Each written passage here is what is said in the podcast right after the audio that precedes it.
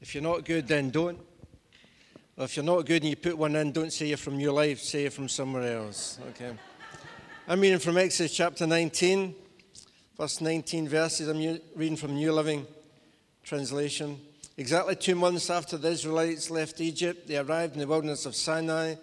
After breaking camp at Rephidim, they came to the wilderness of Sinai and set up camp there at the base of Mount Sinai.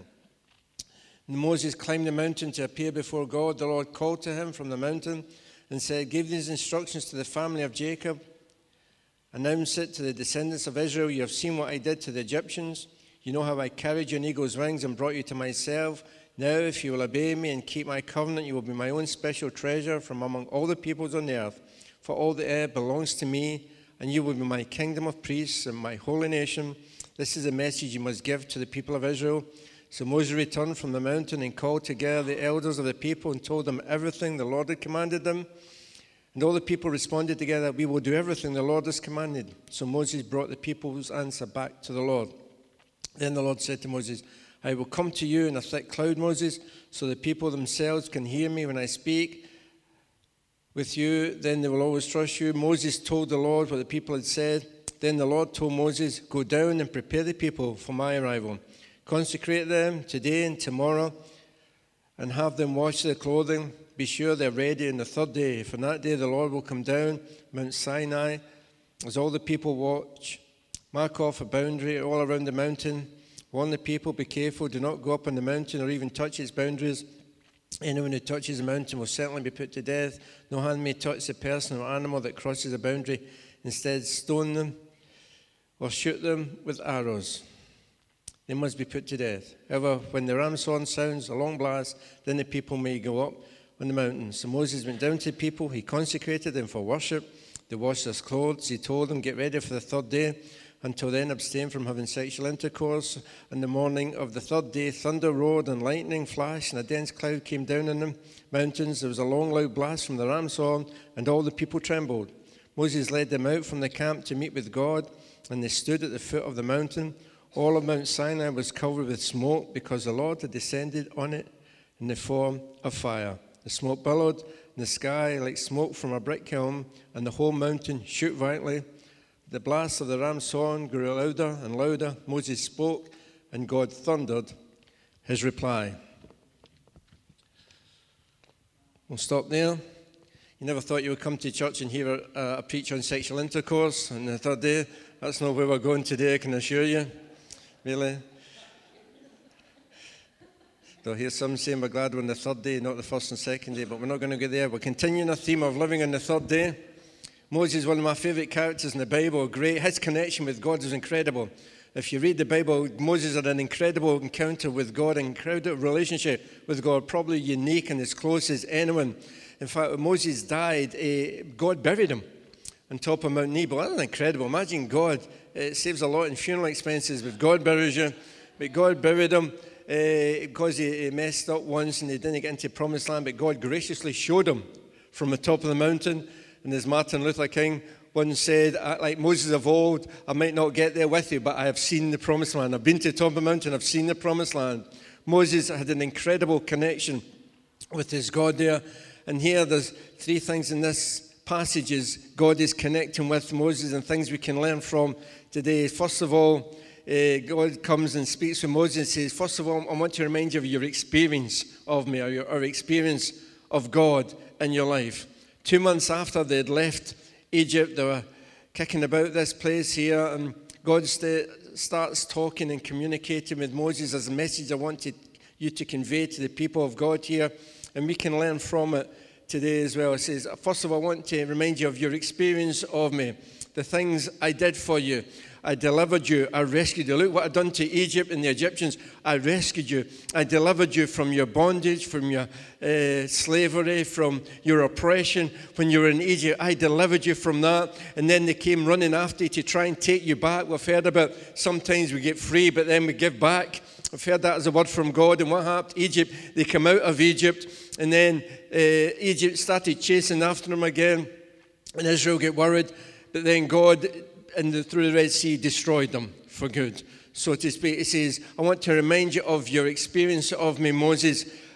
I delivered you, I rescued you, I set you free from your bondages and from all that was failing you. And when the enemy came after you, I dealt with them. I have dealt with them. I brought you out of Egypt. And for us, in many ways, Egypt represents the world and our past and where God has, brought, God has brought us from. And it's good sometimes just to remind yourselves what God has done, how He's rescued us, how He's delivered us, how He's set us free. He said, But not only did I rescue you, it says also, I carried you on eagle's wings. When you were incapable of lifting yourself up out of where you were, when you were incapable, when you were so weak and so bound by addictions or, if you like, or habits or helplessness or hopelessness or fears or problems, when you were so weak to, to even carry yourself. Do you know what I did? I came along and I lifted you and I picked you up. The psalmist says, to his God, I will exalt you, for you lifted me out of the depths. And we recognize that God has lifted us. He's picked us up. He's taken us from where we were.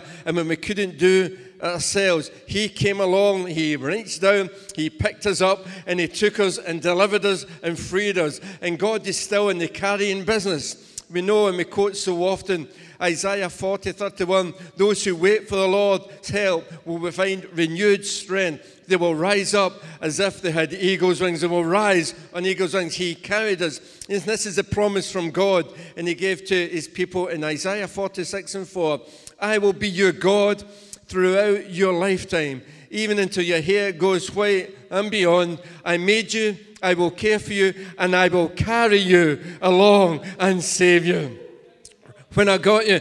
It says you couldn't do it. I rescued you. I dealt with who was your enemy. I dealt with your enemy once and for all. And even from then, I've carried you. And I am continue to carry you, Moses. I am carrying you along. I am carrying you all the time. When you struggle in yourself, when you feel as if you're weak, when you feel as if you've got no help, when you feel as if you can't even rescue or help yourself, I want to tell you that God comes along and carries us and makes us fly, fly like the eagle. Maybe somebody should write a song about it, but that's another story.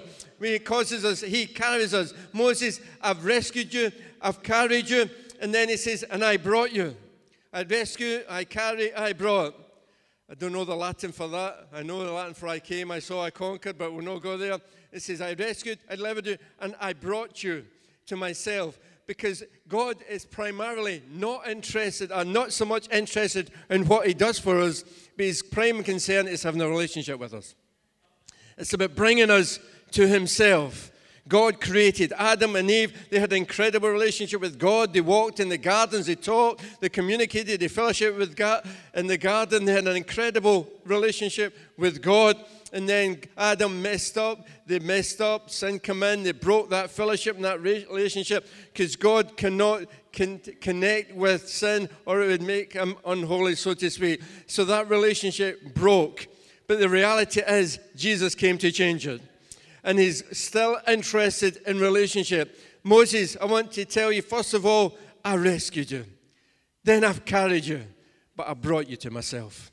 The purpose was to bring you into relationship with myself. James 4 and 8, we know so well, says, If you draw near to God, He will draw near to you.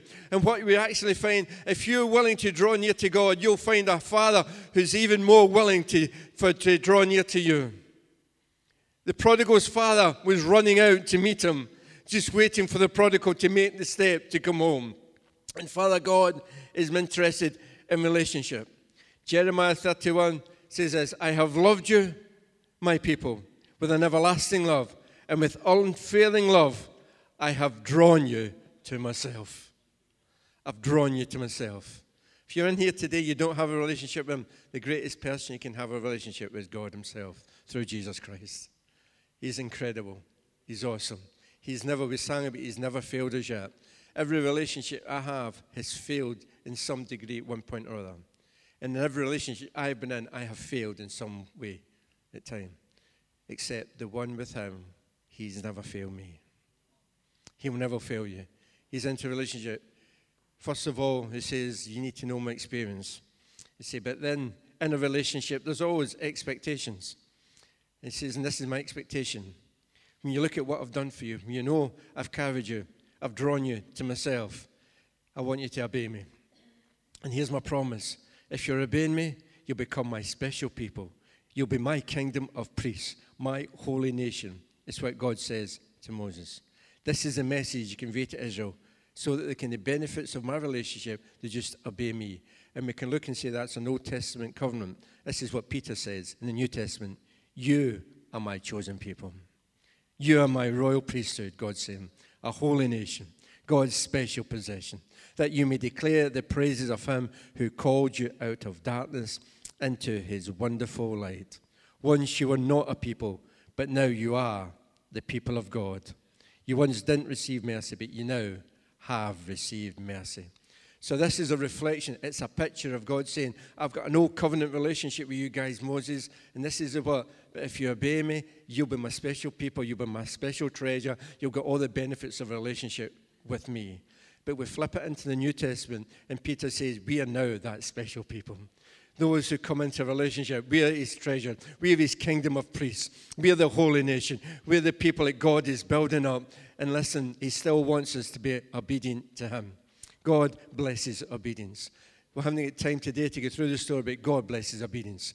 I want to tell you, God is into obedience. And it's not a strict headmaster or someone that's just down on you. It's a father who knows when we obey him, we enter into all the covenant blessing and relationship that he's given us in Jesus. Peter says we need to obey God. Amen. We need to obey God.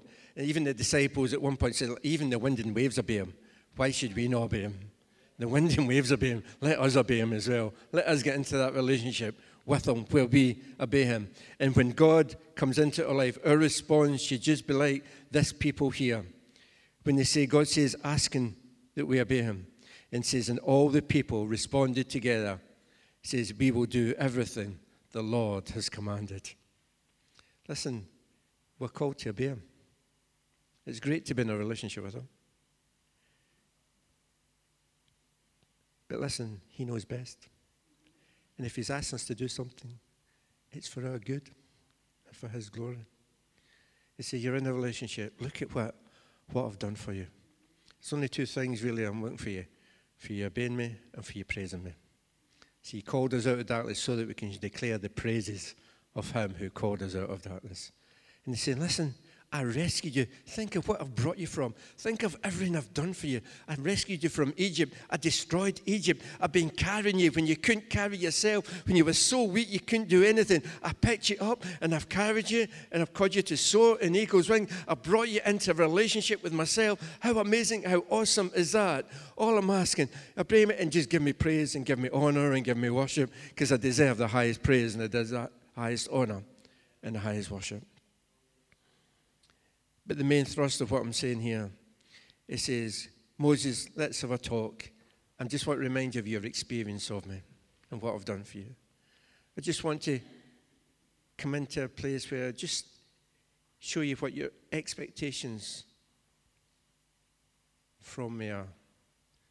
Obey him, obedience, and just worship him. You see, but the reality is, because I want you to have an encounter with me. I want the people to encounter me. It's not just talk about experience, it's not just my expectations. I want the people to encounter with me, have an encounter with me. And here he instructs them go down, prepare the people for my arrival, consecrate them today and tomorrow, help them wash their clothes. I tell them to wash their clothes. Be sure they're ready, because on the third day, the Lord's coming down on Mount Sinai. You know, people are going to watch. No, there was a period of preparation, a couple of days to get ready. And I shared this a bit with some of the guys before meeting as we met together. God's into preparation, folks. God's into preparation. And the psalmist says, Enter his gates with thanksgiving, into his courts with praise.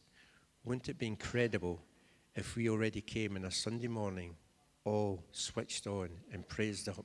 Okay, I want to tell you, it's not coincident, coincidental that you fall out your wife on a Sunday morning before you come here, or your family mess you about, or you're wrong. We've been there. Okay, it's because the enemy knows if we came more prepared and more focused on Him, we'd come into their presence and something incredible would happen. Okay, so need to battle that on a Sunday morning. I know what happens. It's not coincidental. You need to come prepared. God's into prep preparation. He really is. It's amazing. You know, when it happens, when you get surprised if you prepare. When the women went to the tomb with spices they prepared to worship God, they get the surprise of their life to recognize He's not here, He's alive.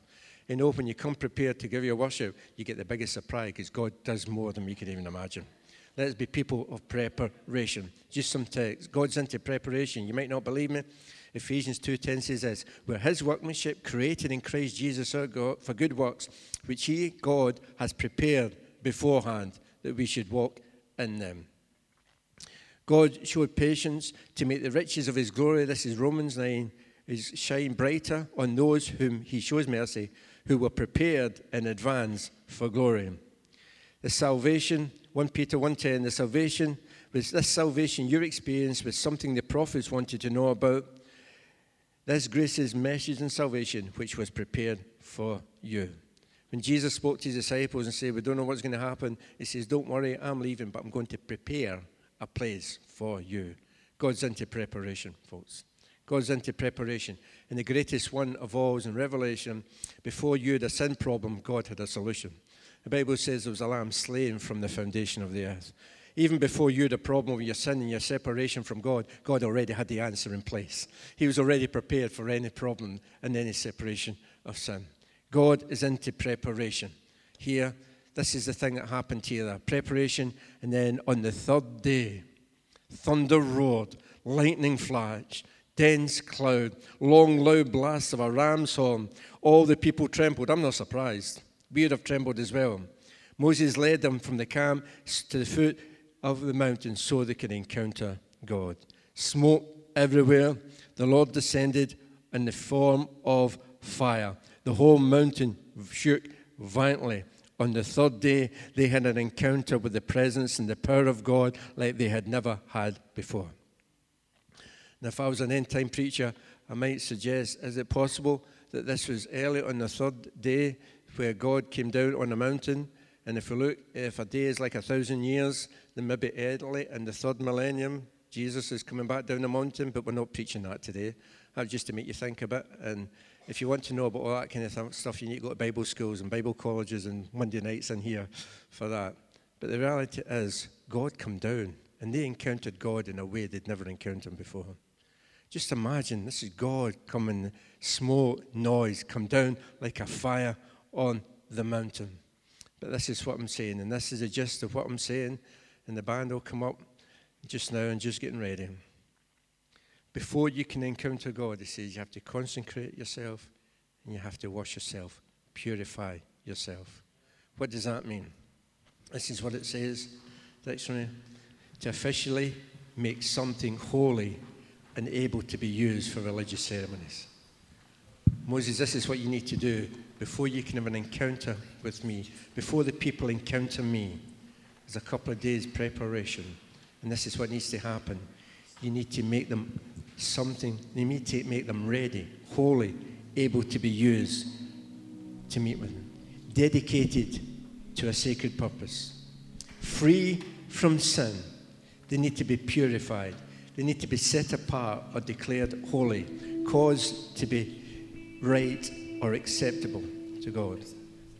Look, there's many references in the Old Testament when God instructs his people to consecrate themselves this process is laid down under the Old Covenant, how they wash their clothes. There's a certain washing of their clothes and their garments, things they had to do, things they couldn't do.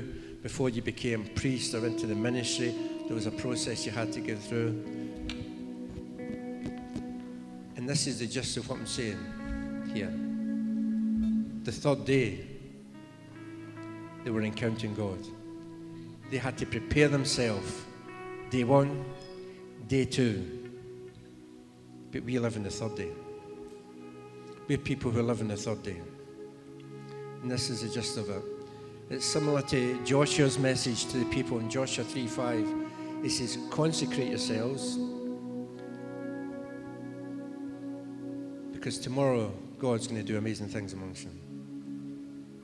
And here, Moses, living the third day, is living, having encounters with the living God. You need to get the people to purify themselves, to cleanse themselves, to consecrate themselves. to go through the procedure. But here is the deal we can't do that. In our relationship with God, there's nothing we can really do to purify or consecrate ourselves. But the good news is, Jesus has already done it.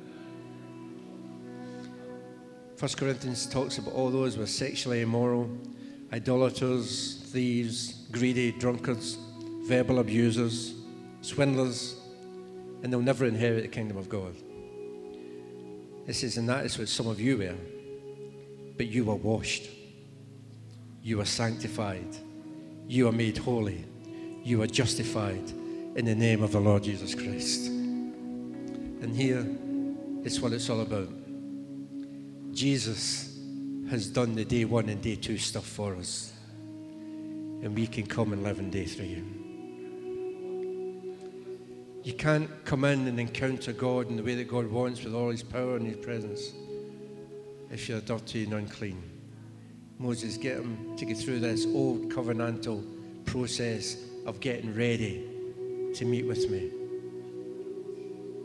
But we live in a new covenantal relationship where we don't live in the having to get ready because we'll never purify ourselves enough. We'll never consecrate ourselves enough. But Jesus paid it all. And we can live in that third day experience where we can encounter the living God. We can come into his presence. What happened? The mountains melt like wax at the presence of the Lord. One person says this the earth quaked, the heavens also dropped rain in the presence of God. Sinai itself quaked at the presence of the God, the Lord God of Israel. This is a simple third day message today, and it's simple as this. Third day living means we can live in the presence of God and encounter the presence and power of God in our lives. Moses, I want to meet with them. I want them to see my power, my presence. I want them to have an experience of all the power and the glory that I am. And even though they couldn't go fully, because the Old Testament is only a partial revelation of what happens in the New Testament but they need to be purified. They need to consecrate themselves. They need to, they need to get clean. They need to get washed. They can't come near me with their filthy garments. They can't come near me. And I so desperately want that relationship where they can encounter me. But today, we live in the third day where we can come into His presence and encounter Him. And can we stand for a moment or two? If you can't stand, that's not a problem. But I want us to simply stand in His presence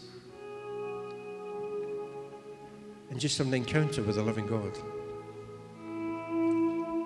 Jesus is here. God is here. He's already cleansed us. He's already paid the sacrifice. The communion table was rent. That represented that his sacrifice and his cleansing. The Bible says, if we confess our sins, he's faithful and just to forgive us and to cleanse us from all unrighteousness all unrighteousness.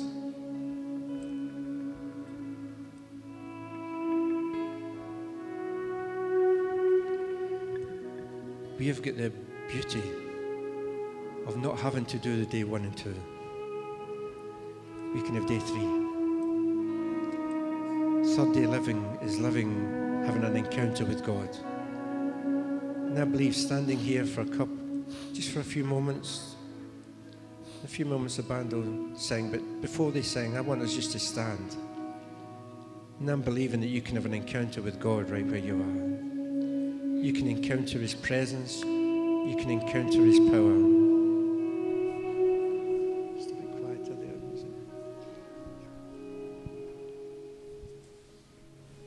Thank God for day one and two. And Jesus rose in day three for us to live in day three. He rose to declare, You're clean, you're righteous, I've set you apart. You can come into the presence of God, you can encounter God. And that's just for these last few moments. We can live we can stand amazed in the presence. And I believe we can have an encounter with God. Where you are, you can encounter God. I'm just believing that God's going to meet you where you're at. God come down. The mountain shook and trembled at the power and the presence of God. Rain fell. Don't worry about days one and two. Live in day three and say, Lord, thank you for cleansing. Thank you for making us right. Thank you for setting us apart. Thank you right now that we can encounter the living God. God, come, come and move amongst us. Lord, in your presence. I'm not going to say anything for a moment or two. Just if nobody could talk for a moment or two, just stand in his presence. And Lord, move and minister your power. Minister what you are to every heart and body and soul in these moments.